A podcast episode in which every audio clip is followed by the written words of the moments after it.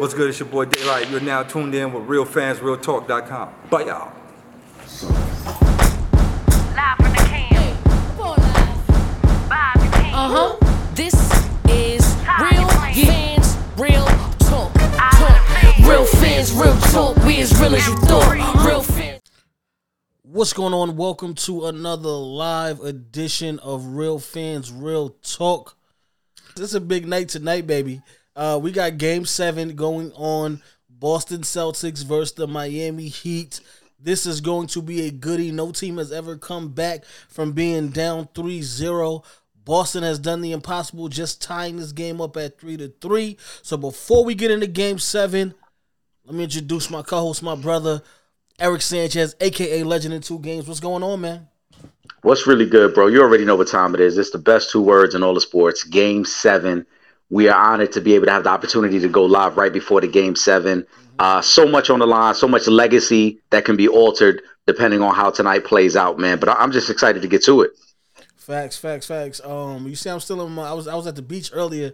You know, it's a little Memorial Day uh weekend and whatnot. So they, they they dragged your boy out to the beach. So I was still in my vibe. Plus, I said, you know what? I I'm, I might want to go to Miami. You know, that's my second home. I might want to go back down to Miami. So I'm gonna need them to, to do their thing tonight and take that game seven on the road. I need I need playoff Jimmy to show up tonight. I don't need Jimmy Butler. I don't need Jimmy. I need playoff Jimmy to show up tonight at the uh, was it the TD Garden now in Boston? I TD need Garden. Jimmy tonight. Eric, who you taking though? Are we going? Oh, we get right into it. Yes, sir. Well, I'll, I'll say this. Shout out to Will Gordon, as you know. Uh, Will and I, as as you and I do, we talk all the time off air.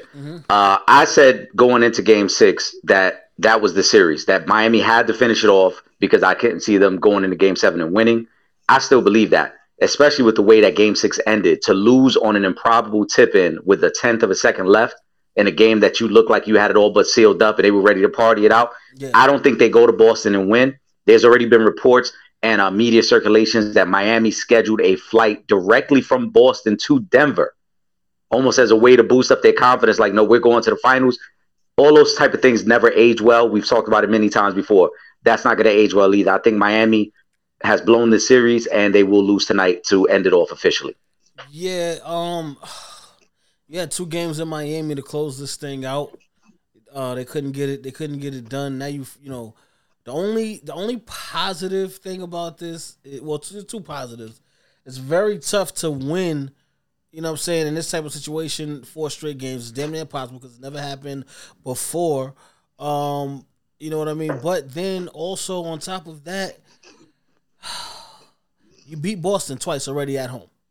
Okay, so you do have some level of some something that you can pull from to say, all right, we beat these guys games one and game two. Let's go back to the drum drum board. What did we do in games one and two, and and also in game three, and um and let's take that into this game seven. Anything goes in game seven, um, you know. So you gotta just you, you gotta you gotta go you know. Sorry about the expression, but you got to go balls to the wall on this one. Pause, Everything- pause. yeah, listen, I said pause it, but you got to go. That's that's what you got to do on this one. Everything you have, everything that's in the gas tank. If if you got to play all forty eight minutes, the starting five, be prepared to play all forty eight minutes. This is game seven. Is your chance to go to the finals. It's your chance to get that ring. Um, don't let Boston send you home again in a game seven on the same day as last year. So same day as last year. The only difference was they were in Miami last year because Miami was the number one seed. Boston went in there one. You're right. I mean, you could take some solace in knowing that you've won two games in Boston, but you also got to remember that Game Five in Boston, you got ran out of the gym. You got blown out there, Yes. and so that's one of them situations where it's it's going to be in your, in your memory bank that hey, we just got blown out last time we were here. So I don't know how much should we put more stock in Game One and Game Two, or should we put more stock in Game Five when they got blown out? Well, you you- you're gonna have to pull from games one and two. Obviously, you know, game game five you got ran out the gym. Everybody knows that. So you go you go back to like I said, you go back to the drawing boards. What is it that you did in, in Boston, games one and game two, to steal those two games? You gotta you gotta scratch what you've been doing the last three games, throw all that crap out the window, and you go back to the to the drawing board because this is it right here. Um, somebody's you know you might lose some money on them tickets if you don't. I mean, if you're Miami, I think you've gotten everything you can out of this team. And yeah, you got to draw on games one and game two. But the reason the series is really flipped is I think Joe Mazzulla's made some better coaching adjustments, and and there's more talent on Boston.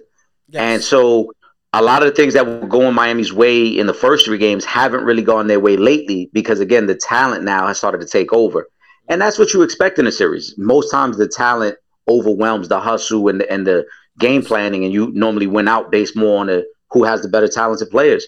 So I think if you're Miami, you try to do everything you can tonight. But I just, from a human element standpoint, Trip, I don't see how they got on that flight from Miami the other night after losing that type of game and then think, yeah, we good. We can go over there and win. I mean, there have been very few instances like this where a team has lost in heartbreaking fashion and then found a way to bounce back.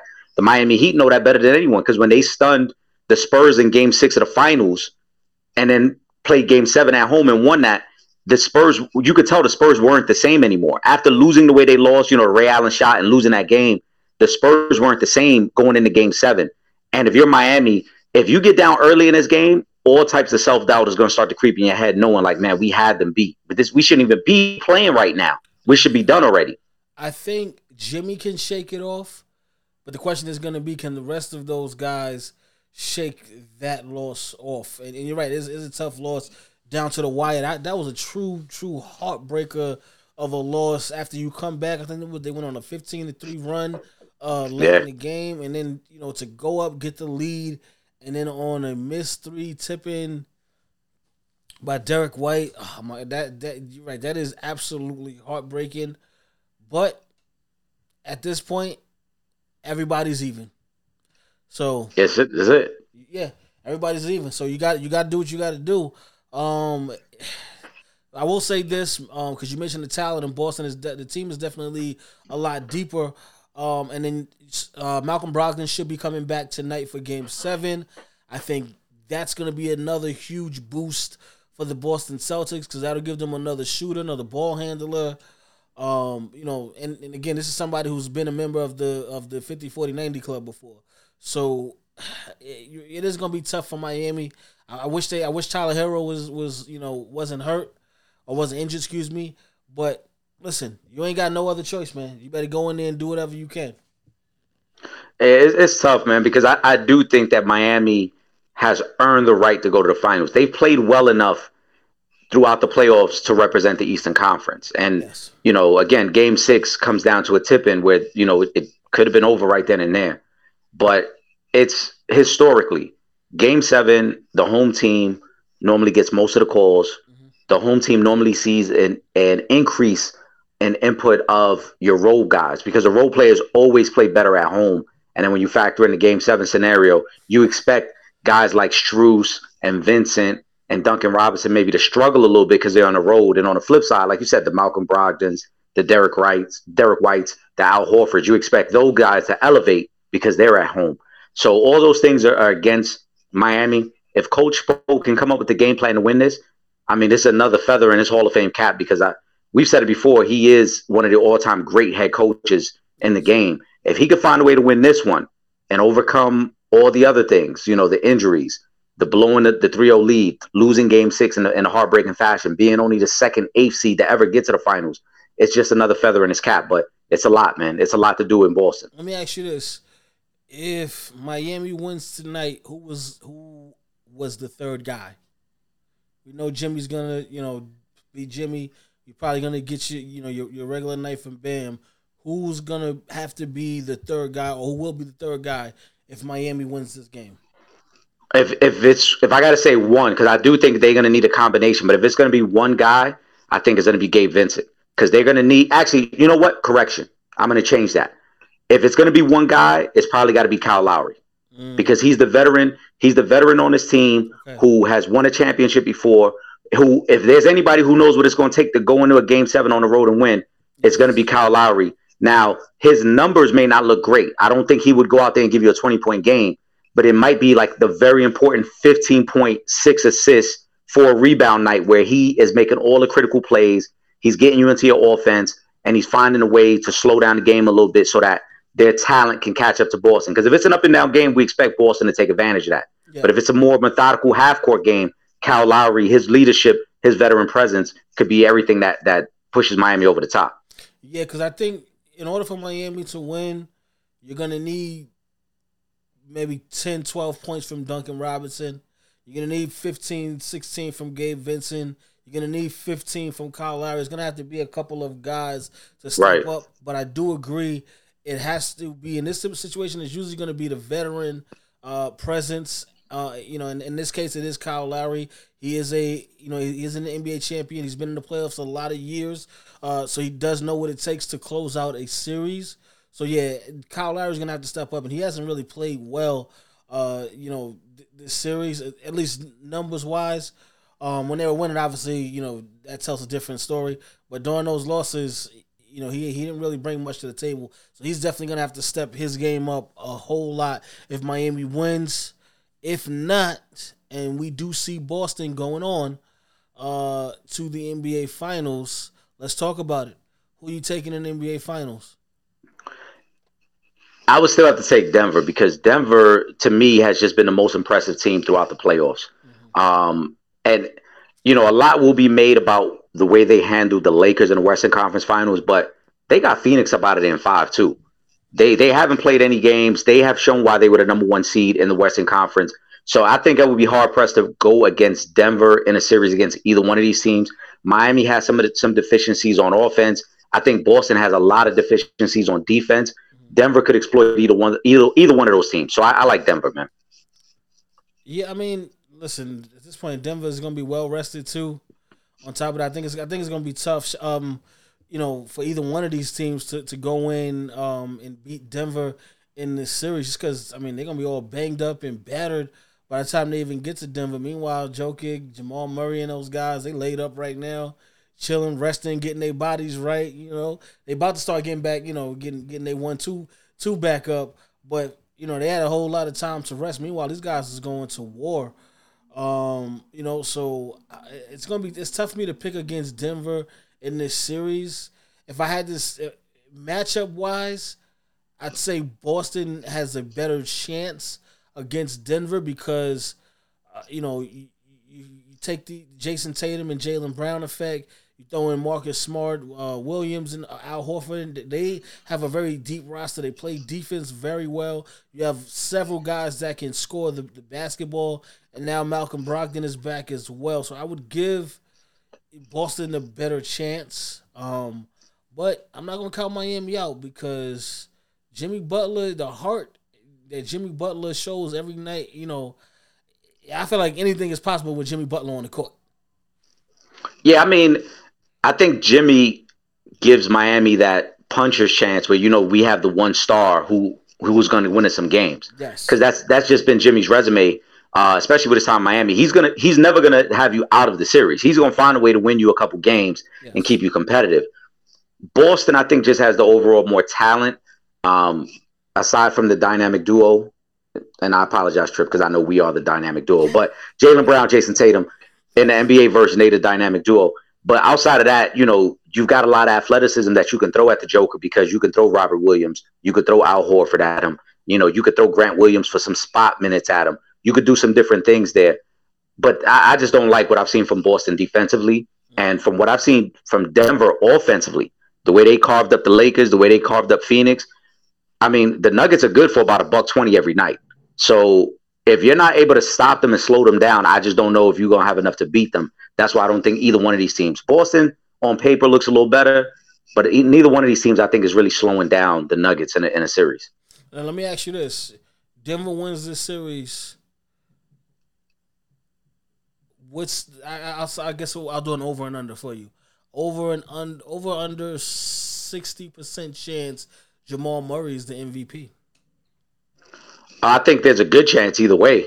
Um, Joker has been so phenomenal, but Joker's also gotten a lot of the attention, and I think that's why Murray has feasted uh, these playoffs. He's getting a lot of one on one. They're not sending help. They're not blitzing him to get the ball out of his hands. The Lakers tried it a little bit in Game Four, but uh, you Murray still found a way to navigate that and still have a really good second half for that one. But unless Marcus Smart, if we're talking, let's say Boston, unless Marcus Smart finds a way to play better defensively, Yeah. which has been a storyline that people haven't talked about because he was defensive player of the la- uh, of the year last year. Mm-hmm. He got torched by Steph in the finals, and this year Marcus Smart did not look like the defensive player of the year.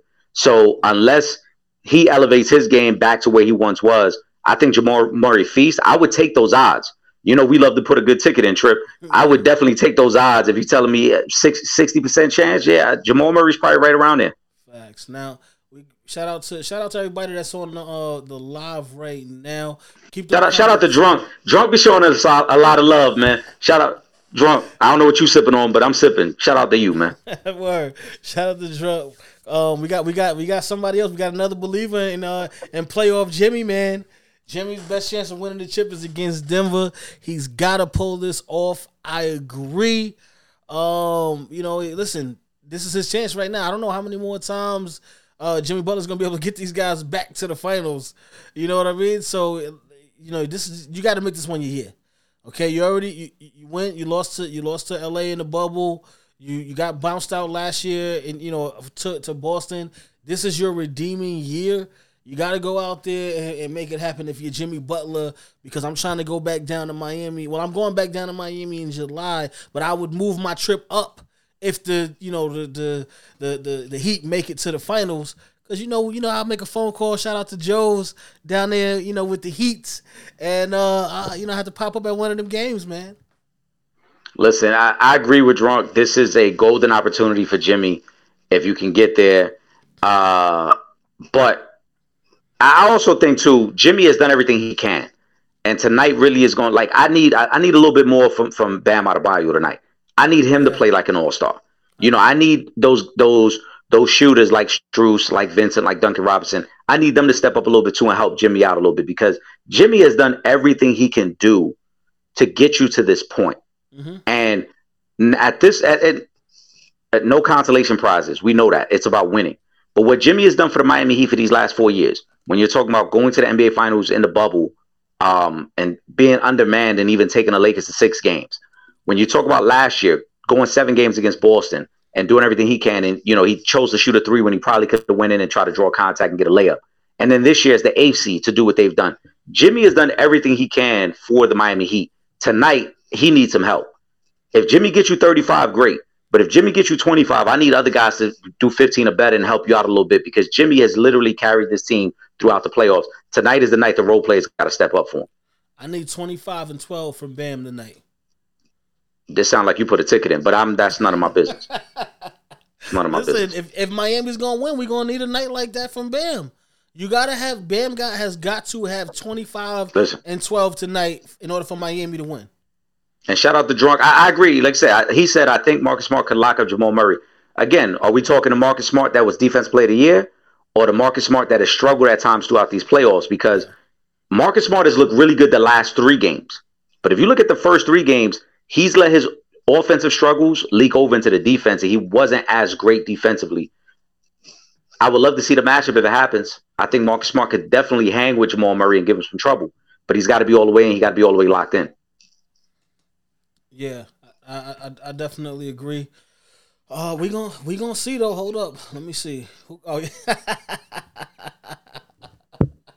I'm I told you. I'm outside, man. Listen, Yeah, he got that right drunk. He was too specific with the numbers. That lets you know already that the parlay is it. The numbers were way too. If you would have, if Trip, if you would have said, "Oh, I just, I need him to, I need," him, you said twenty five and twelve. You were very specific with the numbers. Yo, listen. we ain't got that many games left, man. I got to I got to get my last couple of bets in, man. We- who knows how long the finals is gonna go? Listen, shout out to everybody on FanDuel and DraftKings trying to trying to turn a profit, man. I, I ain't mad at it. Facts. I'm definitely I'm definitely outside with it, man. Oh my goodness, gotta love it, man. Again, shout out to everybody that's in the uh in the chat right now. Keep uh keep dropping those comments in. Um, we had a little in, in NBA investigation going down into one of the referees. Did somebody pull a Kevin Durant? One of these refs got a burner account. That's what that's what He I'm did. hearing. They are they are investigating uh, referee Eric Lewis. Um, he's you might you may know him from a couple of uh, ejections throughout this this season. One in particular, uh, Pat Bev. Uh, so you might know him from from there. Uh, but it, it's it's said that he has a burner Twitter account and he's been a naughty boy. Uh, you know, I, it's it's kind of crazy when you think about you know this with the ref because you got to know you know a lot of times I'm sure refs take some stuff personal. Like we're only human, I'm sure. right? So I'm sure you're taking a lot of stuff personal, especially nine out of ten times, not even nine, it's probably ten out of ten times. You're gonna, as the ref, you're the smallest person on the court, so it's kind of like everybody's kind of punking you anyway. So you got to be in your feelings at one point or another. Um, but you know, what is the the league doing in this situation, Eric? It's tough. I mean, it's po- it's possible suspension if they find out that there's some sort of bias um, with any game that he refereed. But it's a terrible look for the league. I know the leagues take a. I mean, the, the refs take a beating. We know that. We criticize the refs every week. We've talked about it. Uh, Twitter does it. Instagram. Every social media platform has people complaining about the refs, and I get it. But it's a terrible look because some of these tweets are very biased. Some of these tweets are are him kind of being vindictive about things that people say about refs. And for the league, as you mentioned, you want referees that have integrity and that can do the job in spite of any criticism that they may receive. And Eric Lewis seemed to take a lot of things personal and then try to take mm-hmm. jabs at people through this burner account. I could see the league suspending him for a year, bro. I could I could really see it. Yeah, and so so the problem is going to be because we all we we already you know think you know just the slightest wrong call or miscall you taking it personal against one of our teams. We we, we Yep. feel the way about that. But now if you have a situation where you have a ref taking personal shots at players through a fake Twitter account, then that's gonna make me believe even more that maybe he did let that call go by, or maybe he did exaggerate on that call over there. You know, so you, you got to be re- very careful in, in this situation. But yeah, I think a, I think a, a year suspension because you got to set the tone on this one. You can't. There's enough conspiracy theories going around the league now. You know, you you, you know you can go back to the whole Tim Donaghy uh, scandal and whatnot. You cannot have this if you're the NBA. Like you really have to crack down and, and, and set the example in this situation. And you let me see the comment here. Yeah, yeah, and that that that's also part of it as well because I believe Eric Lewis they had the picture I think of like his wife and kids in Celtic jerseys Yeah. a couple years back. So there, there's a there's a lot of layers to this trip as you mentioned because you don't know at what point was he giving preferential treatment to certain teams or players and then other times where he was being vindictive and holding grudges against certain guys so the integrity of his officiating is now completely call, called into question. Yeah. But this is a this is a slippery slope for the league. This goes back to Tim Donaghy. Tim Donaghy has always said this as well. For those that don't remember Tim Donaghy, he was a referee that got caught up in a gambling scandal as a referee. He wasn't the one that was calling the Lakers Sacramento game, which is like the most notorious game that people always reference. yeah. But he talked about other refs who were involved in that game, and he knew he knew certain certain details that people wouldn't know unless you were part of that. So it's it's a very tough situation for the league. Let me see what Drunk said here. Uh, Drunk unemployment line, no way. Fuck. Hey, listen, I they the reason I say it starts with a year is because they would have to prove that the calls were done from a standpoint of I don't fuck with you, so I'm calling this against you, or I do fuck with you, so I'm letting that slide. And that's the tougher part to, to prove. The tougher part to prove is that he is giving preferential treatment to certain guys, unless they have some sort of uh, Twitter exchange or email exchange where he might be talking to Kevin Durant saying, "Yo, you know, y'all good on this night." Other than that, Yeah. it's it's it's no. Other than that, really, it's a burner account, Yeah. and he could say, "Yo, I was just I was just letting off some steam. I was upset, so I, I did it from a burner account." Yeah, but, you, But- you still got to get him out of there because you can't just just because you said I was using as a, as a burner account because you know now I don't know where your biases, how far your biases go, and what are you willing to do if you don't agree with something that a player said or did. Well, in general, it's it's it's a tough situation because I think the league and, and we talked about this before, Trip, and, and the cross reference. We talked football with Calvin Ridley, who's coming back now. How he got the year suspension for gambling on on one game, right?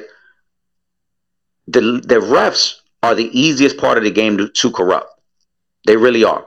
The refs, be, based on bias, based on who they aligned with, can say you're not getting calls tonight, or I don't fuck with you. you. You're not getting calls tonight, or I do fuck with you. You're getting calls. So the gambling thing, the Twitter alliance of I'm a, I'm a vent here, all those things tie into it now. And if Eric Lewis, let's say this is deeper than Eric Lewis, pause. Let's say there's more to it than just a Twitter account. then you start to peel back certain layers. I think the league doesn't want to peel back, and that's why I think they'll try to get rid of it quick. I think they'll try to say, look, it'll be a one year slap on the wrist, get them up out of here, but we're not going to investigate too much because if we investigate too much, Yeah. what stopped this from becoming similar to the Jon Gruden situation in the NFL, where now we're starting to pull back so many layers Mhm. that we now we, we don't want to get to that part of the truth. Yeah. We don't want to uncover too much. Yeah. Yeah. Let, let's just resolve this and get you out of here as quickly as possible. Absolutely. Yep, you're absolutely right. Because it, it it's gonna ultimately it's gonna look worse on the league than anybody else. Like the league Right. loses the most. So it makes more sense for them to say, all right, let's make everybody happy. A hefty suspension, a year. We damn near gonna be forgotten about him by the time he comes back, if he even, you know, comes back to the NBA and, and, and refs again. And then in that case, it's like, all right, good, because nobody now remembers what happened anyway. Nobody's gonna talk about it. It's over with. Bottom line. Yeah. Like I said, it, it really comes down to how much the, the league wants to uncover with this. Yeah. If it's just as simple as like, oh, we're gonna put out a couple of tweets to show people that he was mad at a couple players, fine. But if you pull back that curtain too far and you start exposing certain things or certain conversations, because if he got a burner account, let's be real, Eric Lewis is in his fifties. If he got a burner account, how many other refs got burner accounts? Yep. how many how many other refs are having these same conversations that Eric Lewis is having, and then the integrity of the whole game now gets called into question. Yeah. Because the same way that when Tim Donaghy came out, everyone said there's no way that he was the lone wolf that was doing this. Of course. Well, Eric Eric Lewis ain't the lone ref that got a burner account that's speaking on some things he shouldn't be speaking about. Yeah, because you know what? Listen, at the end of the day, you're talking about humans. You know, so yeah, it's I can't actually show you that I don't mess with you Eh, on the Right. court anyway. I can't I can't take it out on you if I feel slighted in, in any way, shape, or form. I can't take it out in the obvious way on the court. So yeah, you know what? I'll go up and get my fake Twitter account, throw some comments every every once in a while, here and there, sprinkle it, sprinkle it around the league. It is what it is. Yeah, it's it's a tough situation. Um, I think I think he gets the one year real quick. Yo, drunk, drunk is on. He going in tonight. they they they do control the games drunk i mean it's it's unfortunate because they have the power they can sway a lot of outcomes they can really affect how a game is played they they call two quick fouls on a superstar and he got to sit out for a quarter that changes the dynamic of the game Yeah. Yeah. You know, it is it, it- is what it is. But we're gonna see how yeah, I, again, I think it's gonna be swift justice in this situation and sweep sweep under the rug and we move on and hopefully this is never mentioned again so that we don't have to deal with this any further. And that's how I believe the NBA would like it to be. that's a fact You know, so oh, uh listen guys, um, you know, for I know we got a lot of new new uh subscribers and new followers, but um our our old old followers that have been watching us for years on television and are still watching us on television, we are back on our charity run um this coming Saturday, June 3rd.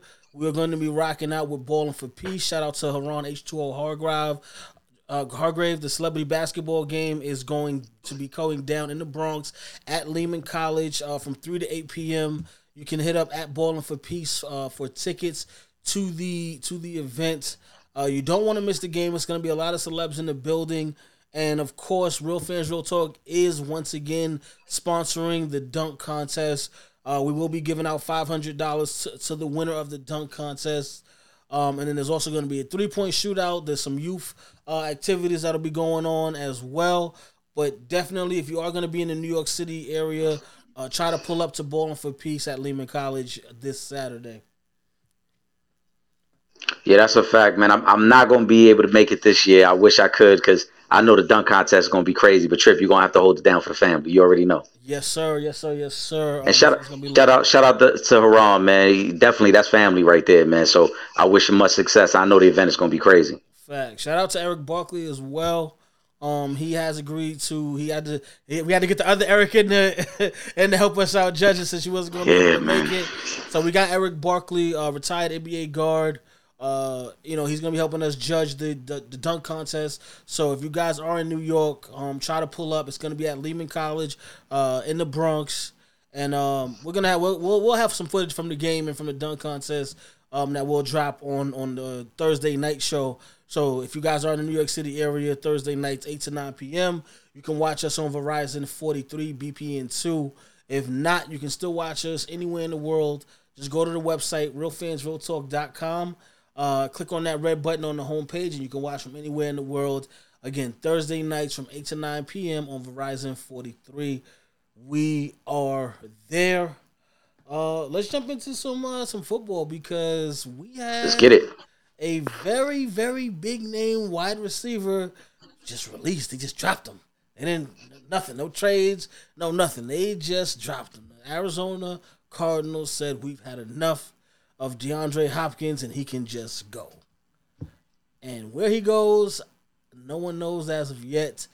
But if I got if I got two cents in this thing, and and DeAndre, I know you watched the show. You know, my guys down in Baltimore wouldn't mind having another legit number one receiver to stand across from Odell Beckham Jr. On the other side, Mark Andrews, the young fellow Zay Jones they just drafted with a really bright young running back in J.K. Dobbins in the backfield. I'm just saying, man, come on to be more, man. They they they'd love to have you, brother. I mean, they're, they're one of many teams that would love to have him. Mm-hmm. Um, you're talking about one of the best receivers in football.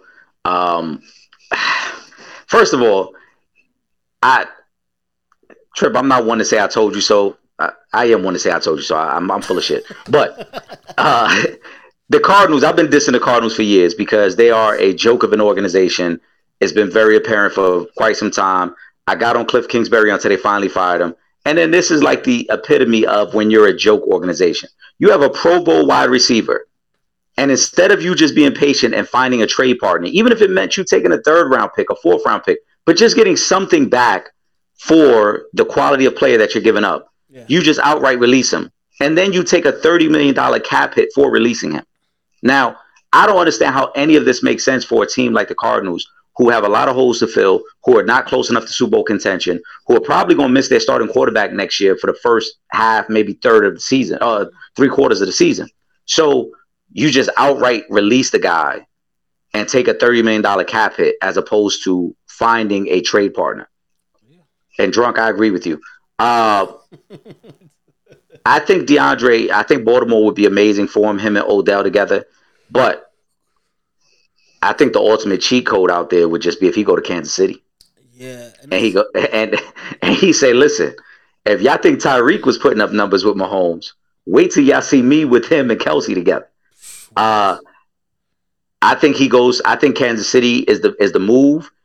I think Kansas City is savvy enough to find a way to get the money and make it work. And you can make all of that incentive based and say, look, DeAndre, you get to 60 catches, you get this number, you get the 70 catches, you get the 80 catches, 90 catches, all very attainable uh, markers in, in, in the season.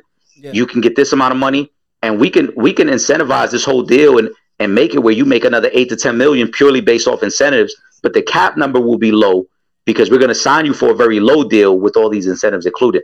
I, I, Hopkins to KC is the move for me. Yeah, um, I think, I think Hopkins. I think the Chiefs can make it to the Super Bowl with or without Hopkins, but I think they win another Super Bowl with DeAndre Hopkins. Uh, still one of the best wide receivers in football, and you put him with Patrick Mahomes and Travis Kelce. That's all you need. I don't really care. Um, shout out to Pacheco too. Um, Oh I- yeah, I- Adam, yeah, but then like I said, the the physicality of Pacheco with that. Yeah. I mean, wow. What are, what, are, what are you going to do with that? I, I think that would be a great move. Um, I w- I wouldn't mind the Jets making a run at him um, as well. Put him along uh, on the other side of, of, of- Wilson and uh, Breece Hall with Aaron Rodgers and the Jets. I think they should try to make a run at him. Um, Buffalo should try to make a run at him. Uh, you know, because Gabe Davis, he hasn't really been consistent. You could possibly be pairing DeAndre Hopkins with Stefon Diggs. And I think any one of those, I think, I think DeAndre Hopkins going to any one of those teams, I can see any one of those teams winning the Super Bowl. Um, Oh yeah, of course, of course. And and, and listen, I, I I understand your point of view on that drunk where he said he forced his way out. He did force his way out, Yeah. but he didn't have a no trade cla- clause. He didn't have much leverage other than I don't want to be here. So if you're the Cardinals, you still find a trade partner. You know what I'm saying? You still find a way to get some sort of draft capital back. And that, that's where I say the Cardinals completely fumbled the bag on that. If you're Hopkins, though, I think Buffalo makes a lot of sense. I think Baltimore makes a lot of sense. I think the Jets make a lot of sense. I think all the teams you mentioned, uh, Trip, makes sense. To me, the reason Kansas City sticks out the most is because out of all those teams, Kansas City has the proven track record of offensively, we can still get you your numbers and still have the team success. Right? Buffalo, will it work there? Maybe it could, but are we going to be able to pay you up front what you want? Probably not. No. So now we need you. Right. We need to throw the incentives in there. Uh, same thing, Baltimore. Can we pay you up front? Probably not. So I'm, I'm going to want the incentives. I want to be able to know that I can get to 80 catches and 1,200 yards. Yeah. Kansas City, that there's no doubt. We know what Andy Reid does every year. They're going to throw the ball. Patrick Mahomes is going to throw for 40 touchdowns, 5,000 yards. Everyone eats, B. Everyone's getting the ball out here. Pause. So DeAndre Hopkins could go there and, and have a phenomenal season, man. Hey, listen, Eric, we, we might need to get drunk on the show because I, I like where he's going with this one right here. This this this. Listen, I like right drunk. here- I like him, man. This is the one right here that, that just got got drunk a guest appearance on the show. Drunk, we drunk. We're gonna have to talk off air. We're gonna we're gonna get him on. We're gonna get him on the show because he he he's been phenomenal. His you know what I'm saying he tunes in. He shows a lot of love. He comments and it's good good stuff. He ain't just commenting nonsense. It's good stuff. Yeah, yeah, he definitely he definitely knows knows what he's talking about. Um, yeah, see, you're right though about getting something. I guess this is why we see superstars going for six rounds. Yeah, absolutely. Yeah, at least get some man because if, if you're telling me they taking a thirty million dollar cap hit, drunk, Yeah, you're not gonna get they nothing. right, and you you telling me I can't get one pick back? Some somebody? Yeah, that's that's that's that's crazy, man. I, oh well. That's all I can The say. Cardinals gonna be the Cardinals. Cardinals gonna be the Cardinals. That's all I can say is is is oh well. Um, because yeah, and it ain't, it ain't my team. Thankfully, it ain't my team. Uh, my team has you know been good so far. Um, but yeah, I think any one of those teams, I wouldn't mind seeing DeAndre Hopkins in, in Kansas City though, because I do think they can repeat with Kansas City. But I would love to see him go to Baltimore uh, because I, I think Baltimore can win the championship this year with DeAndre Hopkins uh, alongside of Odell and Mark Andrews. I think they can they can make that happen. I think it would be a, a phenomenal team. Oh shit. We got oh man. Come on, Is this Eric? together. This, Dad, we done, we done found Eric Lewis. We done found Eric Lewis YouTube account now. Word. we done found his YouTube account. I knew he was up in this month. oh my goodness, man.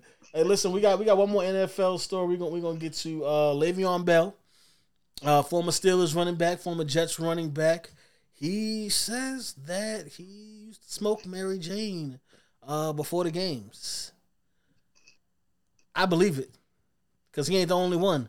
I'm sure there's a lot of guys that smoking marijuana uh, before the games, um, especially you know if it's not on the on on the on the banned substance list, then you definitely gonna be getting getting high before the games. We know uh, Ricky Williams gave up a career just to get high, so I can definitely believe it. Um, and again, if if you ain't gonna get penalized for it, then hey, it is what it is. I, I believe it. Uh, I don't think there's anything wrong with it, especially with everything we know about marijuana now. Because, I mean, there's some guys taking injections and painkillers before the game just to be on the field. So if you're telling me you're smoking one to kind of ease your nerves, and let's not get it twisted, just because these guys get to the NFL don't mean they don't have nerves before the game. A lot of these guys still deal with anxiety. A lot of these guys still deal with a lot of self doubt, uh, even at that highest level. So if if you tell them you got to burn one before you get on the field to kind of ease the nerves a little bit, cool. I'm all right with that. I think that's far better than giving someone an injection to hide an injury that could possibly get worse by playing the game.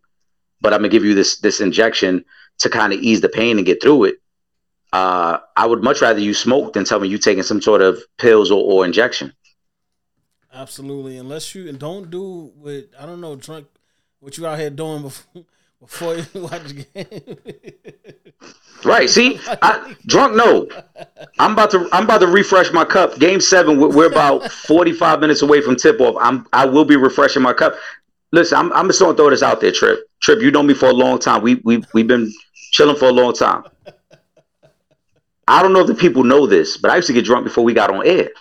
Right. yeah, that's that's true. We, we had a bar, so people do know it. We had a bar, Yeah, yeah, right? Yeah, they, drunk, drunk, drunk is that's our type of people right there. Drunk, you can roll with us anytime you want, bro. I already, I already see the vibe right there. Drunk, we gonna get drunk on the show. We gonna talk off it. That's that that's that's the one thing I do miss about us not being in the studio every week is that we had the bar uh, in the studio. Shout out We had a live bar. man. We we did we had some dope bartenders on the show as well. But we used to get lit. Shout out to Soundview Liquors as well. Soundview Liquors uh, in the Bronx. They would send us bottles uh, for every show, every every live show that we did, and we used to get right. You know, before, during, and after the show. And after, it's a celebration. Exactly. It's a celebration. Absolutely. Yeah, but but Le'Veon Bell should not be criticized for that. And there are a lot of uh, former NFL players, and we see it on some of these other platforms. I don't want to name them, but some of these other platforms talk about smoking before the game, after the game, or after practice as recovery. I don't think there's anything wrong with that, especially with everything we know about marijuana now. There's nothing wrong with that. Um, I think you know for, for everybody that's on the live with us, you guys go on YouTube and check out our interview with uh, retired NBA player Al Harrington, and we kind of get into the whole marijuana deal as far as the benefits and whatnot um, of marijuana, and because you know Al, Al Harrington definitely gives a good breakdown. And he's someone who's really in the know uh, with Viola. He's very, you know, he's, he's, he's very prominent in the marijuana industry. So you guys do, you know, go check out that the, the interview that myself and Eric did with uh, with Al Harrington. It's a, it's a good interview. So you'll, you, you guys a- will definitely enjoy. You're being too humble, Trip, and I hate when you're too humble. Uh, it's a great interview. Let's call it what it is. It we is, had Al Harrington. Hey, and hold on, hold on. We gotta we gotta shout out Stephen Jackson because Stephen Jackson actually had reached out to us. Uh, remember after we we spoke with Al, um, Stephen and, and and him and Matt Barnes doing their things with all the smoke, but we had Al Harrington first Yeah. before they got him on the show. We had Al Harrington first, so that's that's why I say it was an amazing interview. Um, but you, sometimes you're too humble, my guy. You know, Well, you know just what? All right, fine. We okay. Well, listen. Let me let me let me throw these out there too. And these are a couple of more interviews that you guys can go uh on online and check out because we definitely had Deontay Wilder on the show before ESPN and everybody else got to. And this was after he won the, the championship belt, so you can go check that interview out. And uh, we also had the last television interview with Anthony Mason. Rest in peace to the big homie. Uh, you know, before he passed away, we had the last television interview with Anthony Mason. So those are two goodies for you guys to uh to check out, man. It's in the archive, baby. Just type it It's, in. it's it's it's so many. I mean, last time I checked, when when uh Taj Gibson Mm. had had his had had his uh you know celebration of, of his neighborhood out there, I, I didn't see no other outlets out there. We was the only one out there in Brooklyn, in the middle of the hood. But they, you know, we go places they they scared to go though. Yeah, they, everybody ain't gonna go to the middle of Fort Greene projects and, do, some interviews, bro. Everybody not built like that. Come on, we I don't expect I to see uh, uh, Ernie out in front of in Fort Greene projects, bro. I, I just saying. I. I I looked around. I ain't see nobody else out there. yeah, facts. We I see. We definitely do. Um, and it was crazy That's up there, drunk. Check that out. if you if it, it drunk I don't know how how far you go back with Deontay Wilder, but he had I want to say it was like a maybe like an hour long interview on ESPN, and it was maybe a couple of weeks after we dropped our hour long interview with Deontay Wilder, and we drove down to to Alabama, uh, interviewed him at his gym, interviewed JD's at his gym. Um, at that time, Mark Breland was still uh, one of Deontay Wilder's trainers. And Mark Breland is actually a think- really good friend of the show too. So I believe, if, if my time is correct, that interview trip that you got with him was uh, I think that was at that, that was right before he fought Glenn Stiverne. No, no, he beats the. Oh, it was right after. Oh, it was right after. I think it was either one title defense or two title defenses after the Stiverne fight because I remember asking him a specific question Okay. about Stiverne because uh, everyone was saying that he couldn't go the distance in the fight. Right. All right. So yeah, it was right after then the Stiverne. Yep. Yeah, so we, we went down to uh, to Alabama. So drunk, definitely check check that interview out. That was a really good interview. Deontay Wilder is, is dope, man. He, he had he had us out, um, you know, at the gym, treated us like family. So definitely check that out. We got man, we got some stuff in the archives, man. Y'all gotta go in the in, in the back date in the YouTube channel. Just type it in, man. We got so many dope interviews, and we got some more interviews that's gonna be coming. Um, we're gonna get a, a couple of more interviews this weekend at Balling for Peace.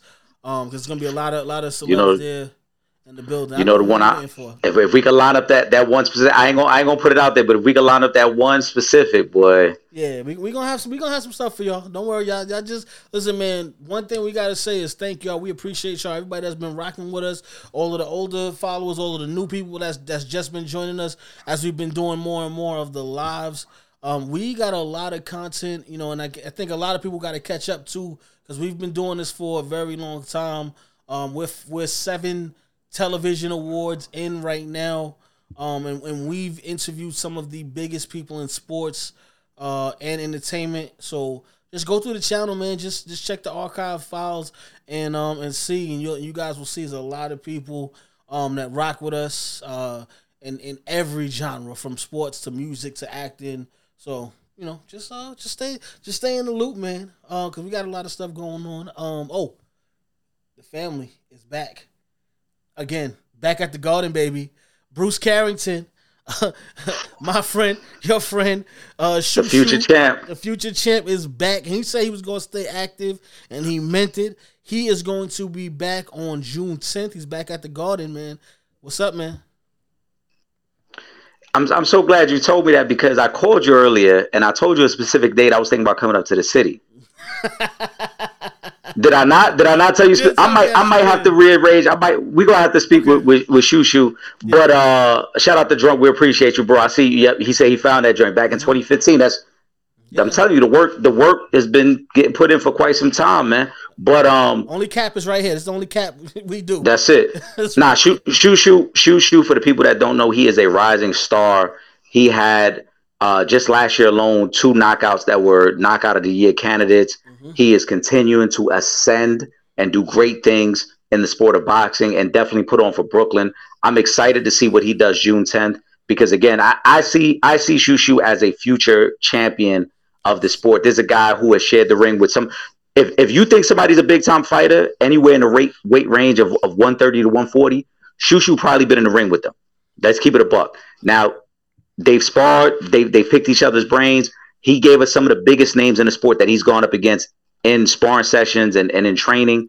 Shushu is without a doubt one of the bright stars of the sport. He's going to be a champion. We, what we said, Trip, we said two years before he's an official Yeah. champion. Yep. So y'all, y'all keep y'all keep following Shoo Shoo. We gonna we gonna we might we might have to step into the garden. We might. You know, I love the garden. we might. we I love the to- garden. We might have to make that one happen, and then after that, we might just have the fight of the damn decade on our hands with this one. We might have it, We might have it. Oh my goodness. Crawford, Terrence Bud Crawford versus Errol Spence Jr. is locked in for July 29th. Let me, let me make sure you July 29th. It is going down. That fight is the one that everybody has been wanting. We finally got it. And I think right now, boxing is setting the tone right now. That I don't know what happened, who flipped the switch and, and, and did what. Maybe they've been watching us and, and how we've been talking. But boxing has flipped the script and we are getting the fights that we want to see. So you, you gotta love it, man. If you're a boxing fan, you have to love what is going on. Talk to me about this fight, Eric. Early prediction: Who you taking? I need. Oh man, I hate. Ah, I hate to give an early prediction because we, we're still two months away. Uh, but uh, in terms of the first part you mentioned, I, I think the the young guys of this sport. I think we got to tip our hat and give them an applause because the young guys of this sport are challenging themselves and saying, "I want the best guys." And recency bias, obviously, we know about Tank and Ryan, mm-hmm. but what Devin Haney has done recently as well can't be overlooked mm-hmm. not only taking on Lomachenko, but taking on the challenge to go to Australia to fight Kambosos for the belts. Mm-hmm. Uh, what Canelo has done, Canelo has gone up in weight classes multiple times to, you know, show that I am a legend of this sport and I'm willing to try to win as many belts as possible. Yep. The young guys of the sport, Canelo's a little bit of an older statesman now, but the younger guys, I think, have really challenged themselves in a way that we forgot about. And and these guys want to fight the best. These guys are willing to put their O on their line. They, these guys are willing to risk it all for an opportunity to be legendary. And Spence Crawford, this was a fight that's been teased for about two years now. Mm-hmm. We've talked about it for longer than that, but it's really been teased for the last two years. Now that we get it, it's amazing for these guys. I think it's going to be the first fight of a trilogy. I really think these guys are going to end up fighting three times because that's how evenly we can be matched they lucky? are. Can we be that lucky? I, th- I think we're going to be that lucky. I think we're going to get a trilogy in this in this uh in this rivalry between them because they're so evenly matched. Um, drunk. I love your prediction, man, because I I like Errol Spence. I think Errol Spence has been tested just a little bit more than Bud Crawford so far in this in their career. I think Bud is phenomenal, but when you look at the resume of Errol Spence, he's been in there with some of the biggest punches in the game. He's been in there with some of the best boxers in the game, and he's been willing to travel to do it too. I think what gets overlooked is is the quality of opponent that Spence has fought so far in his in his career. I like Spence. I don't know if it'll be a knockout, but I definitely like Spence to win their first fight. Yeah, absolutely. Um, I got I got to agree, man. I, I think, and and I love both both of these guys. I think they're both great fighters, uh, both warriors in that ring. And again, this is there's no slight to either one because I, I think either one of these these these two brothers can win this fight. Personally, though, if if I got if if I got to put the put my money up, put my last dollar on it, I got to go with Errol Spence Jr. to win this one. That's just how how, Yeah. how I see it. I, I and I agree. And like I said, it's not against uh, Bud Crawford because I think Bud is amazing himself. Yes. But the quality of opponent for Errol Spence has been a little better. Like I said, when he went and fought Kell Brook, he went and fought Kell Brook at a time when nobody wanted to fight Kell Brook. When he fought Danny Garcia, Danny Garcia was still one of the most feared guys at 147 because of his power. When he fought uh, Shawn Porter, you know, th- these are the fights when he just took out Ugas after, you know, Ugas' impress- impressive victory uh, over Manny. These are the things that show you where Errol Spence is as a fighter. And I just think the quality of fighter that he's had is a little better than, than, than Terrence Crawford. So I got to take Errol Spence. Yeah, yeah, I, I, I. And and and that's a great point. See, I wasn't even gonna mention Mikey because Mikey went up in weight to fight Errol Spence. But the way he dismantled Mikey Garcia, who was an undefeated fighter at the time, and really made Mikey Garcia look like Mikey had no business even being in a ring with him, mm-hmm. was was one of those early moments. But again, Errol Spence, the quality of his fighters, man. I mean, when Ugas beat Pacquiao, everybody said, "Oh, Ugas is gonna be a problem," yeah, and and then Spence dismantled him. So what are you, what, are you- what are you gonna do, man? Um. Oh, let me let me let me let me say this. That uh Bruce Carrington fight is actually on the undercard for the uh Teofimo Lopez Josh Taylor championship fight. So that's good company to be. We man. we got to call the guard. We got to call the guard. We got to call. You already know how I feel about Teofimo Lopez. I'm from the Bronx. I know Teofimo's from Brooklyn, but I rock with Teofimo crazy. We might have to make some calls over there, Trip. All right, we gotta do it. Oh, one, uh, one, one more fight. Uh, Claressa Shields, the the quote, uh, undisputed in two divisions simultaneously, is also gonna be back in the ring on uh on June third. Um, so so look forward to seeing that one. Um, I, I just I don't know at this point if there's anybody in boxing that could really stand in front of Claressa Shields. So, you know, obviously uh, that's the way I'm leaning in that one. Yeah, on the, on the on the female side of things, it's tough, man. Claressa Shields is phenomenal, bro, and I, I would have to see somebody show me the game plan. They would have to physically show me the game plan to beat her. Yeah. Because until I see that game plan, I, I just I don't think it exists. Yeah, and uh, she's fighting um, what's it, uh, Maricela Cornejo. I'm sorry, I don't mean to get She could name be- wrong, sweetheart. But it don't it don't matter because you ain't get you ain't getting past the quote anyway, so it don't it don't really matter. But listen, you got the opportunity, so going in and, and do and do your best. It is what it is. Yeah, that's a that's that's a tough matchup um, for that young lady, but uh, Claressa Shields, man, it's I, again, you got to show me that you can execute the game plan to beat her because I don't think it exists. Yeah, I'm listen. What like I, we haven't seen it, and, we, and it's not even that we haven't seen it. We haven't seen anything close.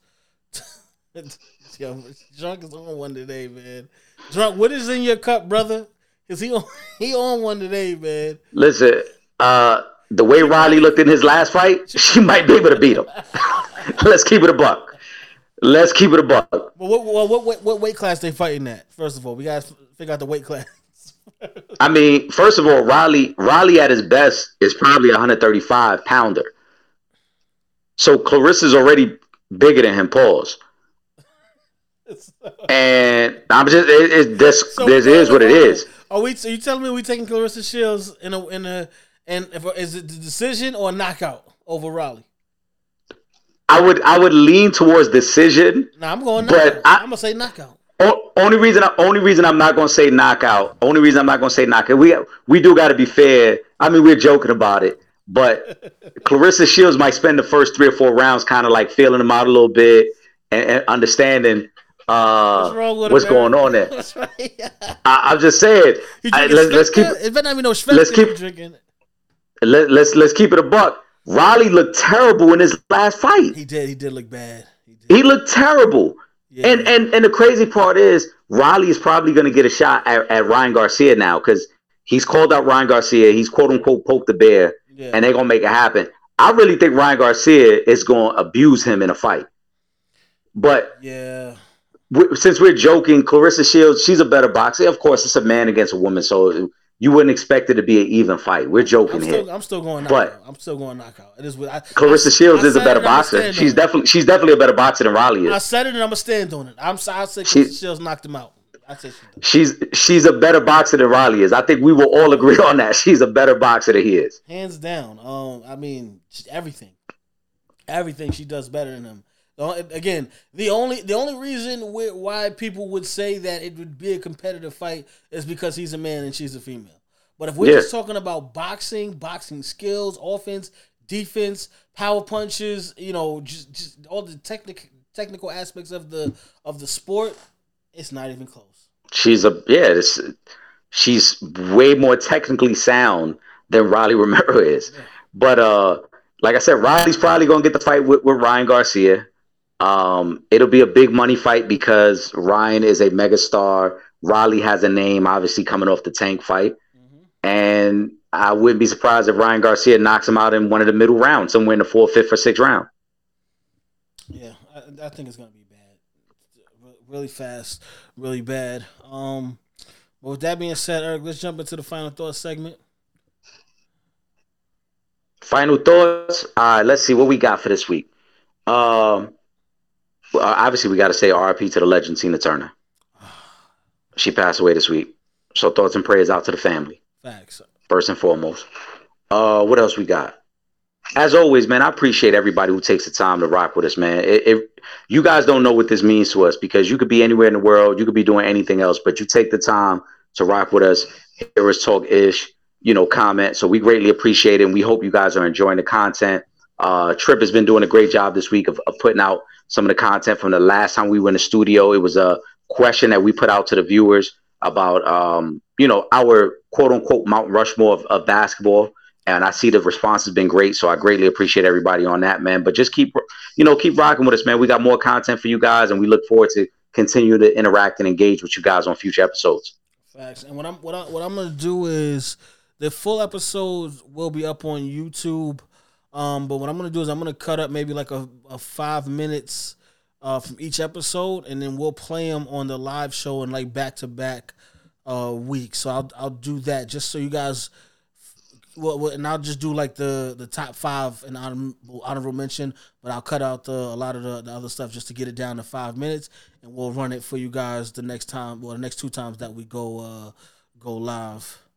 Oh, drunk got a final thought. You know we gotta throw drunk final thought up. What do you, yeah, what do you got? Said he gets mad. Listen, if, if if Tatum comes out with the Kobe wristband and goes crazy tonight, then we gonna be like, yo, drunk was right. Yeah. Well, we we definitely gonna talk about it next week, drunk. So just make sure you get back. We're gonna see if Tatum had that night, off. it was playoff Jimmy tonight, um, and who gets the W and who goes on to the NBA Finals. Um, with that being said, though, I'm just gonna make my final thought once again. If you guys are in the New York City area, support man, come out uh, and, and check us out at Balling for Peace. Everything is for a good cause. Um, you know, so just hit them up on at Balling for Peace if you want to get tickets.